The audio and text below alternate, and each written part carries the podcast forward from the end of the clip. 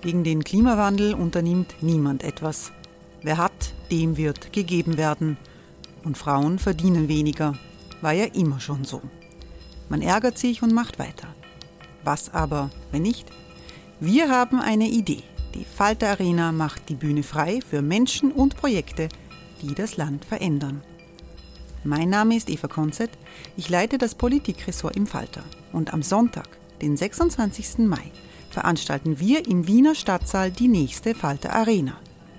Mit dabei unter anderem der ehemalige Politiker und Neosänger Matthias Strolz, Theresa Imre von Markter, Sonja Jöchtel von Love Politics oder Kari Ochsner von Ochsner Wärmepumpen. Machen statt jammern. Wir schauen uns an, wie das funktionieren kann. Kommen auch Sie vorbei. Alle Informationen und Tickets finden Sie unter falter.at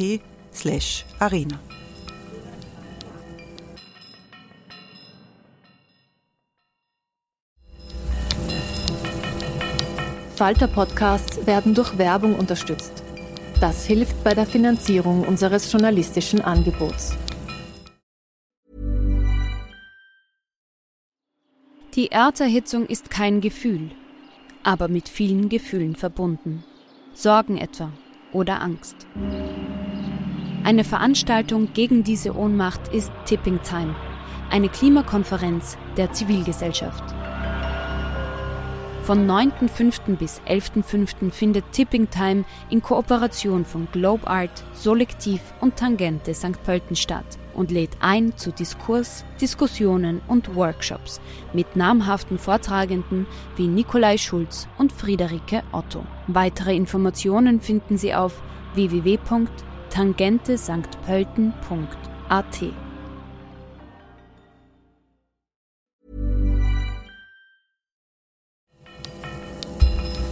Falter Radio, der Podcast mit Raimund Löw.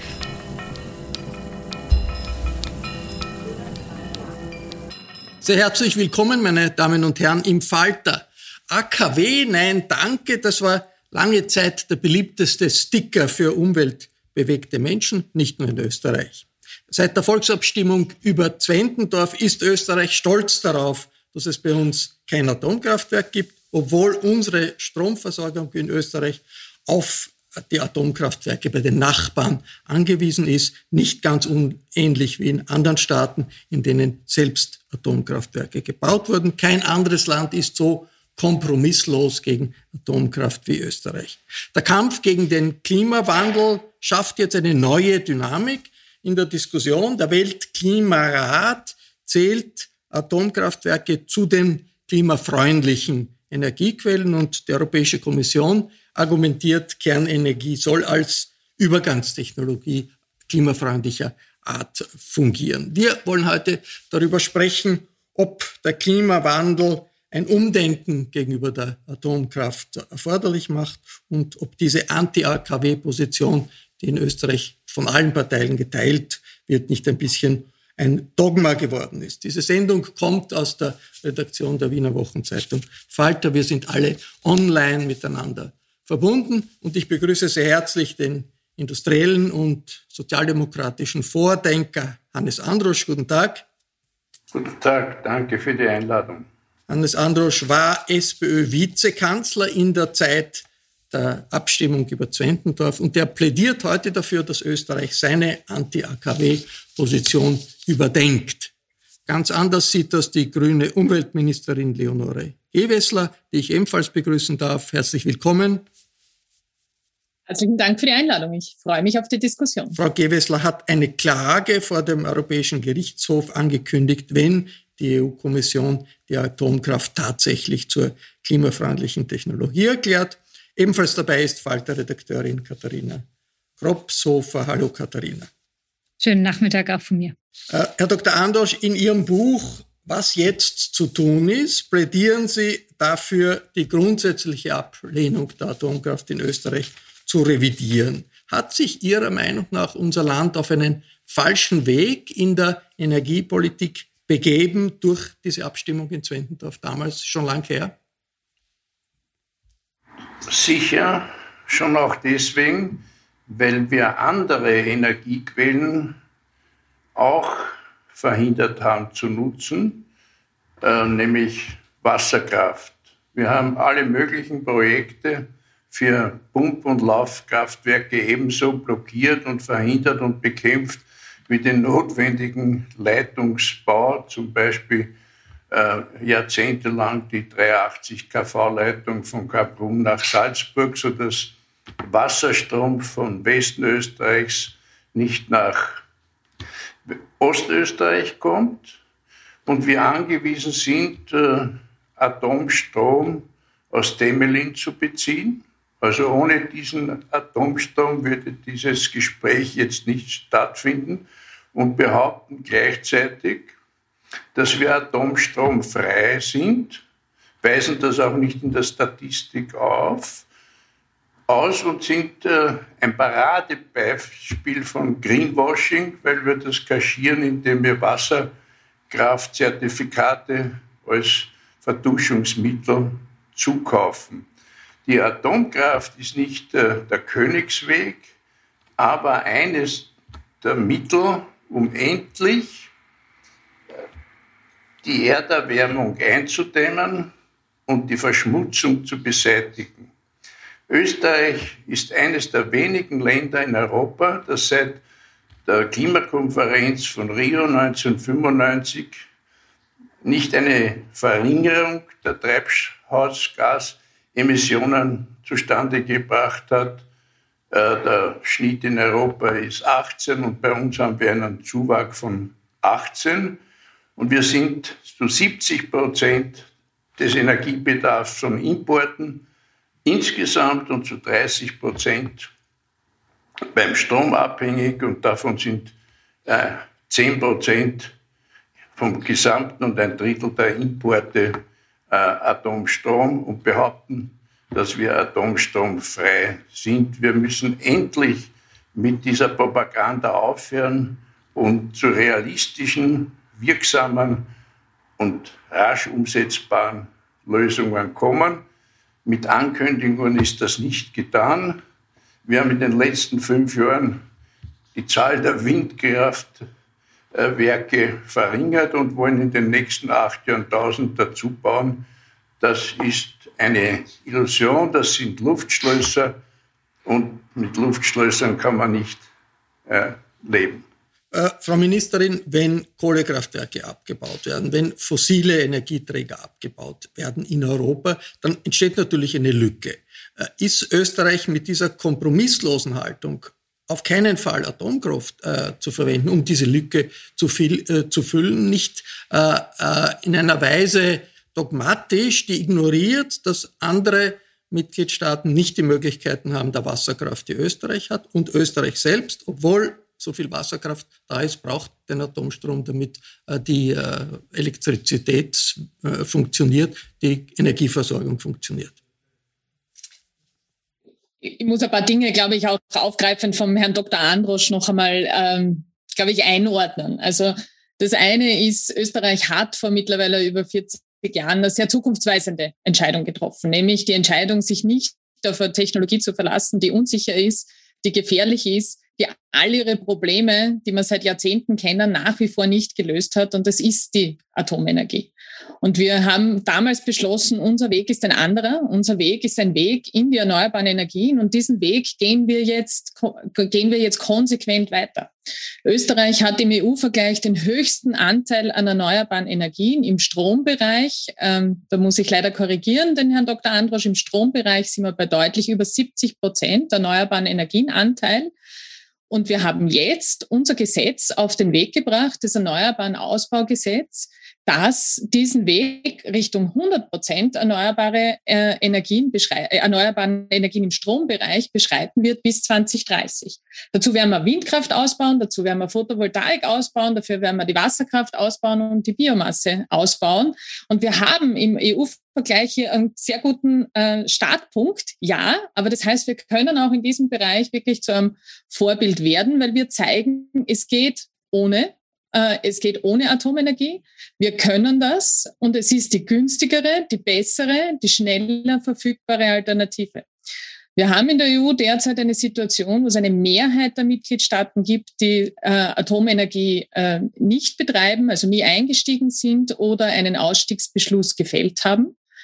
Und wir wissen, dass wir mit den erneuerbaren Energien jetzt einfach eine bessere, eine günstigere und eine unmittelbar verfügbare Alternative haben.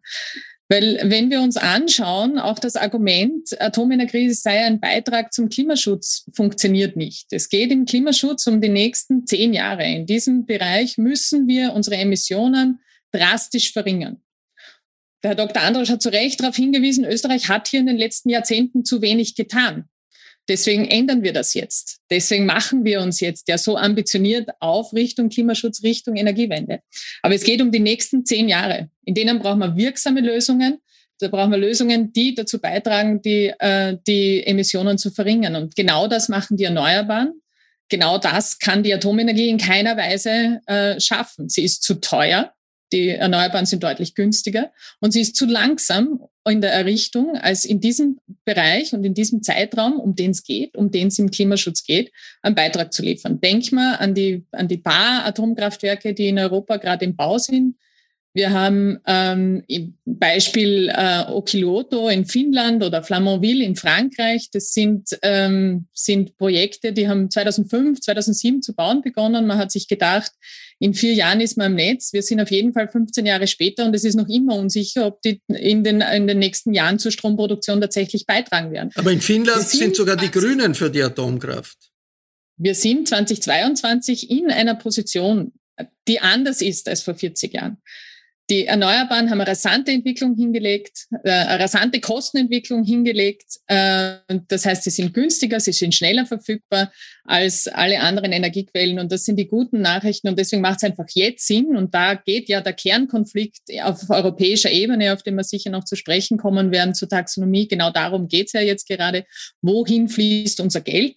Fließt es in eine sichere, in eine unmittelbar verfügbare, in eine gute Lösung, die Erneuerbaren, oder geben wir unseren Kindern einen Rucksack mit ungelöster Probleme und sagen weiter, irgendwann in ferner Zukunft wird die Atomenergie wohl ihre Endlagerprobleme, um nur eines äh, zu nennen, gelöst haben. Und da ist ganz klar, das ist ein aus wirtschaftlicher Sicht und aus Klimaschutzsicht das sinnvollere Argument, die Lösung zu nehmen, die funktioniert. Das sind die Erneuerbaren und nicht der Risiko, sich einzukaufen äh, mit der Hoffnung, irgendwann wird es sich lösen. Replik Dr. Androsch und dann eine Frage an Sie von Katharina. Ja, Tatsache ist, dass wir eine Energiepreisexplosion haben und eine Versorgungsgefährdung. Ähm, die Leute, Haushalte mit schwachen Einkommen, können sich das nicht mehr leisten. Die Unternehmungen haben eine Kostensteigerung viel höher als Deutschland, nicht zuletzt auch wegen der Zonentrennung und der damit verbundenen Zuschläge, gefährden also unsere Wettbewerbsfähigkeit und äh, Leistungsfähigkeit äh, und verkünden, wir werden, wir werden, wir werden. Aber wir haben nicht, wir haben nicht, wir haben nicht. Mir kommt es so vor wie, wie Belangstoff. Ich schaffe mir meine Welt, wieder, wieder, wie, äh, so wie sie mir gefällt. Aber das sind Luftschlösser und in Luftschlössern kann man schlecht leben. Na, da muss ich wirklich deutlich widersprechen, Herr Dr. Androsch. Wir werden 2022 ein Rekordjahr in der Windenergie haben. Das sind Projekte, die sind da, die sind baufertig, die werden gebaut. Also das ist die Luftschlösser, die also bauen uns fünf Jahre ist nichts, haben wir sie reduziert. Das, ich kann viele Fehler der Vergangenheit gut Na, machen Jahre und schnell. Sind, sie sind schon zwei Jahre verantwortlich. Ja? auch nichts Deswegen gibt es jetzt ein, deswegen gibt es jetzt ein Gesetz, das wir in Rekordzeit notifiziert haben, dass das genau die Grundlage liefert. Ich könnte jetzt lang drüber reden, warum sind die letzten 20 Jahre wenig passiert. Bin die, bin die Erste, die sagt, schade, wir wären ganz woanders jetzt schon, hätten wir es anders gemacht. Ich bin angetreten, um es anders zu machen. Genau das macht man jetzt auch. Also, und genau dafür liefert das Erneuerbaren Ausbaugesetz die Grundlage. Und eines muss ich Ihnen auch noch widersprechen, tut mir leid, nur damit unsere Zuseher, Zuseherinnen auch nicht äh, verwirrt werden. Der Grund für den momentanen Energiepreisanstieg das ist Gas. Das ist fossiles Gas. dort kommt die Preissteigerung her. Unsere geopolitische auch, Abhängigkeit, auch, nein, eindeutig. Auch. Eindeutig haben wir gerade im Rat der Energieminister, Ministerinnen das ist nicht diskutiert. Die, die, die Abhängigkeit vom fossilen Gas, unsere geopolitische Abhängigkeit von einigen wenigen russischen Ölkonzernen, die spüren wir jetzt gerade. Der Weg raus aus dieser Abhängigkeit, der Weg raus in die, in die lokale Wertschöpfung, in die äh, in eine Energieversorgung auf Basis der erneuerbaren Energien, die wir zur Verfügung haben, alle in unterschiedlichen Zusammensetzungen in unterschiedlichen europäischen Ländern. Ja, Österreich kann keine Offshore-Windanlage bauen. Österreich kann massiv in die Photovoltaik, in die Wasserkraft, in die Windenergie gehen. Und wir werden unterschiedliche, äh, unterschiedliche Energiemixe haben in Europa, aber wir haben das, äh, die Potenziale für die Erneuerbaren und die sind einfach die schnellere, die günstigere, die sinnvollere Alternative. Katharina. Vielleicht eine kurze Nachfrage zu diesem Gesetz. Es wurde ja letztes Jahr beschlossen, das Erneuerbaren Ausbaugesetz. Jetzt gab es letzte Woche aber ein paar Klagen von Seiten der NGOs, die meinten, es fehle noch eine Verordnung, um das auch wirklich umzusetzen. Woran scheitert es hier im Moment?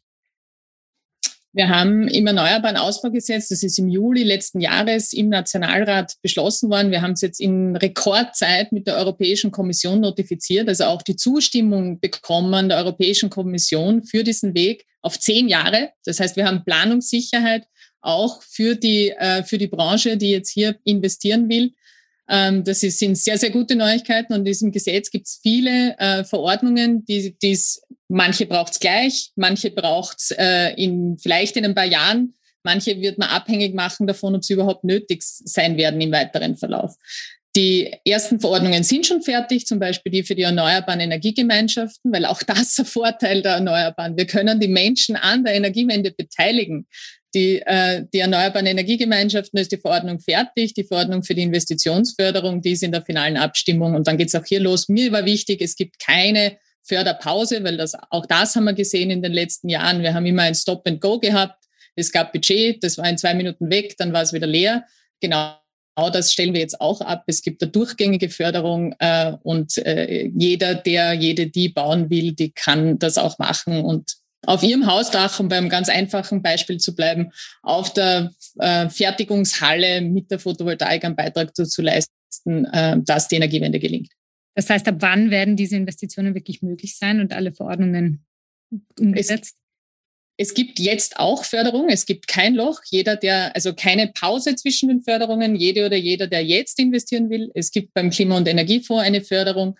Und sobald die, äh, der Umstieg auf das, auf das sozusagen auf den Rahmen des Erneuerbaren Ausbaugesetzes äh, möglich ist, dann läuft es über das Erneuerbaren Ausbaugesetz. Aber es ist durchgängig Förderung gewährleistet. Also zu den Förderungen ist zu sagen, wenn man für ein ökologisches, grünes Projekt um eine Förderung ähm, einkommt, bekommt man in elf Monaten nicht einmal eine Antwort. Ich gebe Ihnen ein Beispiel. Ein großes Unternehmen braucht für einen Standort neun Windkrafträder und kriegt das Bescheid, darum muss es sich selber kümmern.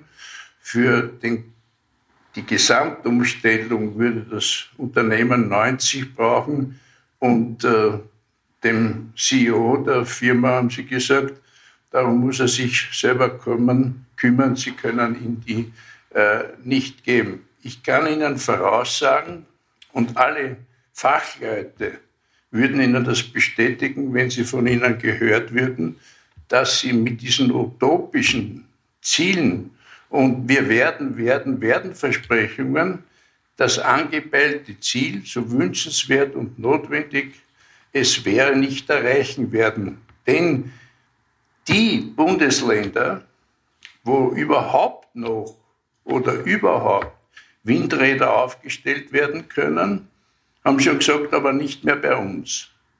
Und der Widerstand ist immer größer. Und Photovoltaik trägt eineinhalb Prozent bei. Und zeigen Sie mir ein öffentliches Gebäude, wo auf den Dächern Photovoltaik ist. Warum wird das dort nicht gemacht? Wir beklagen, dass äh, unsere Flächen äh, versiegelt werden. Sie werden nicht zur Verfügung stehen, dass man hektarweise jetzt Photovoltaik dort aufstellt. Wir müssen doch realistisch bleiben. Ich bin ja mit der Zielsetzung einverstanden. Aber ich kann nicht nachvollziehen, die utopische, illusionären Zielvorstellungen, das zu erreichen. Ich, ich hab, äh, würde gerne. Darf ich noch kurz einmal eine Replik noch kurz, Herr Löw? Ähm, es ist irgendwie eine sehr typische Diskussion. Wir beschäftigen uns beim Thema Energiewende immer damit, warum was nicht geht. Ja? Wir viel Energie darauf äh, zu, zu fokussieren, warum was alles im Weg steht und warum wir gerade jetzt noch nicht was tun können. Ich würde mir wünschen, wir drehen das einmal um und schauen uns an, was braucht's. Und die 100 Prozent, es tut mir leid, da können es von der Energieagentur abwärts äh, viele, viele Experten fragen, das ist möglich. Und das ist, und genau das, wozu braucht, was braucht es dazu? Einen stabilen Förderrahmen haben wir geschafft. Es braucht die Flächen, da haben Sie recht. Deswegen Arbeitsprozess mit den Bundesländern. Es braucht die Zustimmung der Menschen. Schön, wir haben in Österreich gerade neue Studie zur Windenergie eine extrem hohe Zustimmung. Es geht darum, wie setzt man es um? bindet man die Menschen ein in den Gemeinden, lasst man sie teilwerden der Energiewende, Wende, machen wir mit den erneuerbaren Energiegemeinschaften. Also die Frage ist, fokussieren wir unsere Energien aufs Wie und nicht auf das, warum alles gerade nicht geht, weil das bringt uns mit Garantie nicht weiter. Und wir wollen weiter, wir wollen in der Zukunft und wir wollen den Klimaschutz vorantreiben. Ja, da, das sollte man, das sollte man, aber mit Luftschlössern, mit Luftschlössern ist das nicht zu rechnen. Und genau das ist Ihr Gegenvorschlag, Herr Dr. dass man das tut, was möglich ist. Zum Beispiel, dass man den Leitungsausbau forciert, dass man die, nein, Eben nicht. Ich war die erste Ministerin, Herr Dr. Androsch, die sich hingestellt hat und gesagt, wir brauchen die Salzburg-Leitung. Darf ich, darf ich bitten, dass wir von Salzburg-Leitung ein bisschen zur Europaleitung kommen und äh, die Wunderbar. europäische Diskussion äh, äh, hier ansprechen? Äh, die Europäische Kommission hat da etwas gemacht, was ein Kompromissvorschlag war. Äh, es gibt in Europa Österreich, es gemeinsam mit Luxemburg die Staaten, die ganz, ganz radikal gegen Atomkraft sind. Äh, die große Mehrheit der Mitgliedstaaten möchte einen Mix haben, bei dem Atomkraft dazugehört. Äh, was äh, bringt es jetzt für, für, für, für Österreich mit einer solchen Härte gegen diesen Vorschlag der Kommission äh, vorzugehen, der heißt, wenn man grüne Investitionen, grüne Fonds auflegt, so können das Fonds sein, in denen auch Atomkraftwerke gebaut werden. Und ist es nicht auch jetzt geopolitisch die Situation? Wir haben große Probleme mit Russland und niemand weiß, ob wirklich die nächsten Jahre die so wichtige Gasversorgung von Russland funktionieren wird. Ist es da nicht verantwortungsbewusst zu sagen, ja, wir brauchen auch Atomkraftwerke als Teil der sich einer sicheren Stromversorgung in, in Europa. Warum stellt sich Österreich da dagegen? When you're ready to pop the question, the last thing you want to do is second guess the ring. At BlueNile.com you can design a one-of-a-kind ring with the ease and convenience of shopping online. Choose your diamond and setting. When you find the one, you'll get it delivered right to your door. Go to Bluenile.com and use promo code LISTEN to get $50 off your purchase of $500 or more. That's code LISTEN at Bluenile.com for $50 off your purchase. Bluenile.com, code LISTEN. Zuerst einmal schauen wir nach Frankreich. Dort sind gerade die äh, Energiepreise in Frankreich sehr intensiv abhängig von der Atomenergie. Dort sind gerade die Energiepreise am höchsten in Europa und die machen sich gerade die größten Sorgen äh, über ein Blackout, weil der Großteil der Atomflotte derzeit nicht im Betrieb ist. Aber trotzdem, worum geht's? Bei der momentanen Auseinandersetzung. Die momentane Auseinandersetzung ist keine energiepolitische Diskussion. Da geht es also nicht darum zu sagen, wie schaut der französische Energiemix aus, wie schaut der deutsche Energiemix aus oder wie schaut der österreichische aus, sondern da geht es darum, dass wenn ich am Finanzmarkt Geld anlegen will, als Privater als oder auch als Investor, dann gibt es dafür in Zukunft ein Labeling und dafür liefert die sogenannte Taxonomie den, die Grundlage. Die sagt mir also, wenn ich einen grünen Fonds auflege, was darf da drin sein, damit er grün bezeichnet werden kann. Und die Kommission schlägt jetzt vor, in diese, Fonds, in diese Klassifizierung fossiles Erdgas, extrem CO2-intensiv, methanintensiv. Als, Übergang, als Übergangstechnologie und Atomenergie aufzunehmen. Und es geht darum, dass wir schon klar sagen müssen, dort wo Grün drinnen ist, dort da drauf steht, dort muss auch grün drinnen sein. Das, es ist keine Entscheidung darüber, baut Deutschland Gaskraftwerke, sondern es ist die Entscheidung, kann ich mich als Europäerin, als Europäer, als Konsumentin, als Konsument darauf verlassen, dass wenn ich mein Geld anlege, dann hilft das auch tatsächlich dem Klimaschutz. Und die Abhängigkeit von fossilem Gas zu zementieren, das hilft dem Klimaschutz sicher nicht. Aber wenn Atomkraftwerke gebaut würden, was weiß ich, in China zehn Atomkraftwerke statt 1000 Kohlekraftwerke, würde es wahrscheinlich dem Klimaschutz sehr helfen. Und das kann man verkleinert in Bezug auf Polen oder Tschechien wohl auch sagen. Herr Dr. Andros. Herr Im vergangenen Jahr hat Deutschland noch nie so viel Kohlestrom produziert und hat noch nie so viel CO2-Ausstoß gehabt. Und das ist nicht nur das russische Gas, sondern das ist der Kuddelmuddel, mit dem wir konfrontiert sind, der deutschen ähm, äh, Energiepolitik. Wir haben vor 40 Jahren Zwingendorf nicht in Betrieb genommen. Die Deutschen steigen aus und der Kuddelmuddel ist da. Wir müssen endlich zur Kenntnis nehmen, dass in den 40 Jahren technologisch eine Menge passiert ist und weiter passiert, auch in der Atomkraft. Zu erwähnen ist, weltweit zur Stromversorgung hat Atomkraft 10% Anteil, in Europa 25%. Äh, Prozent.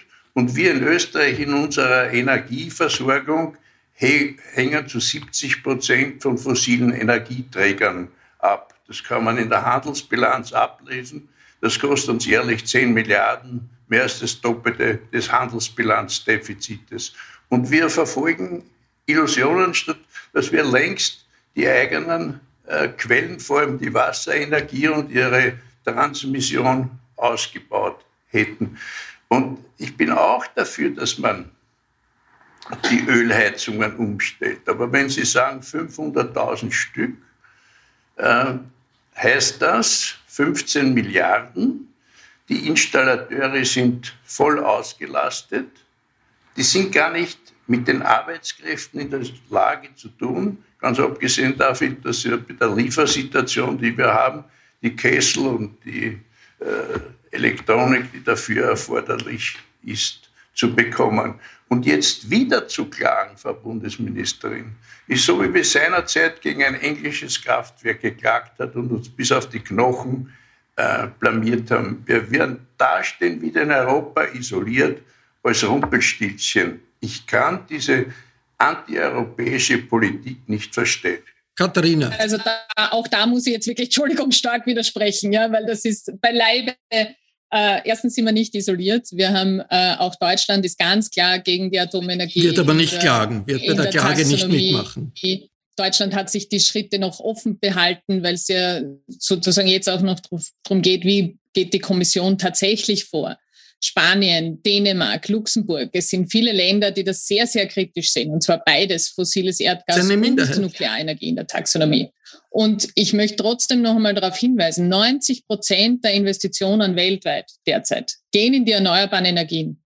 Und das ist nicht ein Luftschloss, das ist Realität. Das sind Investitionen und Finanzflüsse, die der China, das einzig sinnvoll machen. Ist der China mit dabei? Ja, ja, das sind die Zahlen der Internationalen Energieagentur. Fatih Birol hat die gerade in Paris äh, referiert beim, äh, beim Energieministerinnengipfel, von dem ich gerade komme.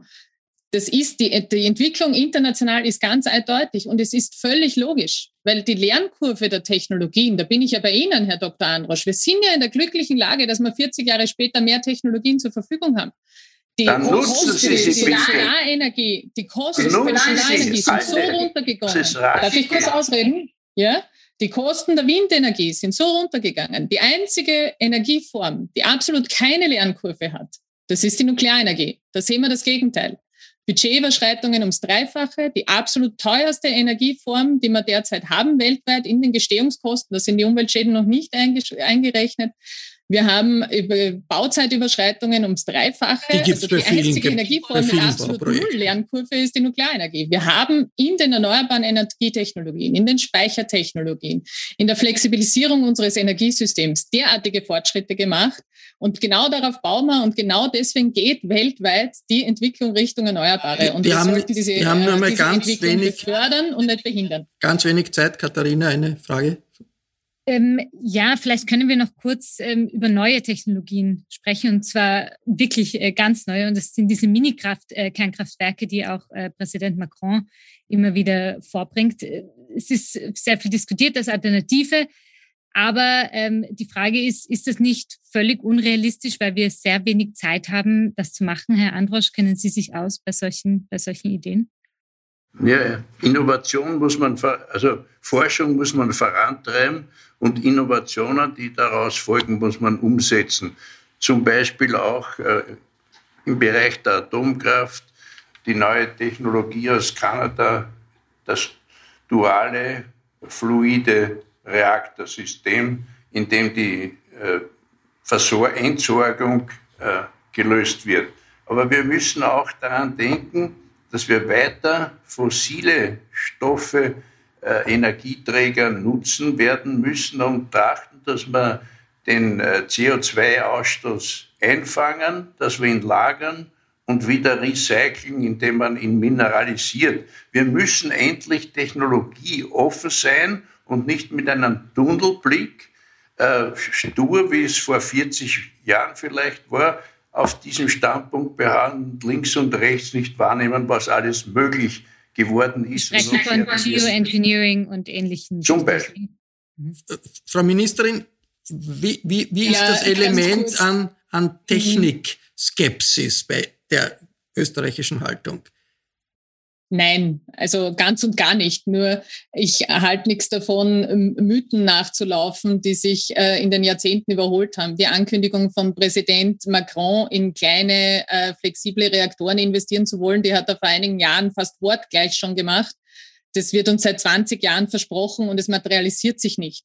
Also ich, ich sage noch einmal, Energiewende und Klimaschutz, das heißt Ausstieg aus den fossilen Energien und das heißt jetzt zu agieren und die Entscheidung nicht auf die nächsten 20 Jahre zu delegieren, weil genau das haben wir viel zu lange gemacht. Wir haben immer gesagt, irgendwann in der Zukunft wird die Atomenergie das Problem lösen, irgendwann in der Zukunft werden wir das Problem der fossilen Energie gelöst haben. Wir haben alles hier, was wir brauchen, um unser Energiesystem umzubauen in ein sauberes, in ein flexibles, in ein erneuerbares Energiesystem. Und das sind die erneuerbaren Energien. Und ich bin nicht angetreten, um im Klimaschutz wieder zu sagen, schau mal, was in 20 Jahren passiert, liebe Kinder, Enkelkinder, ihr werdet das schon für uns lösen, sondern jetzt geht es darum, die richtigen Entscheidungen zu treffen, die aus wirtschaftlicher Sicht Sinn machen, weil sie günstiger sind, die unser Energiesystem sicher machen und die unser, und die, die unser Energiesystem sauber machen, weil sie auf Basis erneuerbarer Energien funktionieren.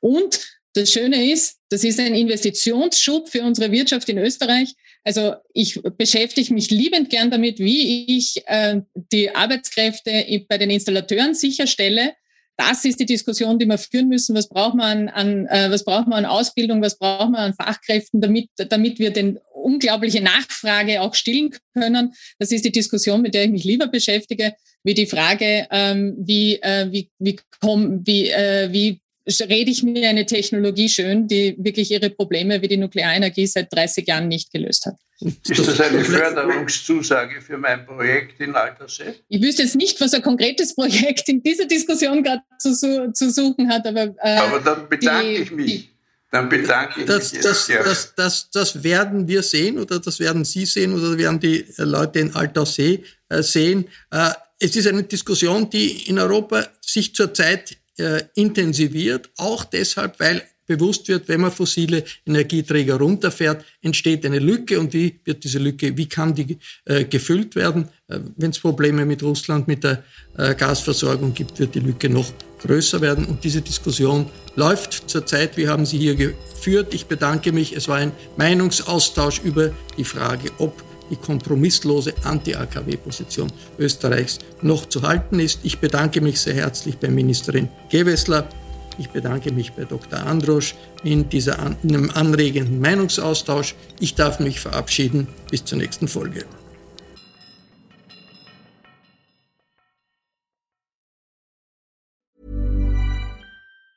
Planning for your next trip? Elevate your travel style with Quince. Quince has all the jet setting essentials you'll want for your next getaway, like European linen, premium luggage options, buttery soft Italian leather bags, and so much more. And is all priced at 50 to 80% less than similar brands. Plus, Quince only works with factories that use safe and ethical manufacturing practices. Pack your bags with high-quality essentials you'll be wearing for vacations to come with Quince. Go to quince.com slash pack for free shipping and 365-day returns. When you need mealtime inspiration, it's worth shopping Kroger, where you'll find over 30,000 mouth-watering choices that excite your inner foodie. And no matter what tasty choice you make, you'll enjoy our everyday low prices, plus extra ways to save, like digital coupons worth over $600 each week. You can also save up to $1 off per gallon at the pump with fuel points. More savings and more inspiring flavors make shopping Kroger worth it every time. Kroger, fresh for everyone. Fuel restrictions apply.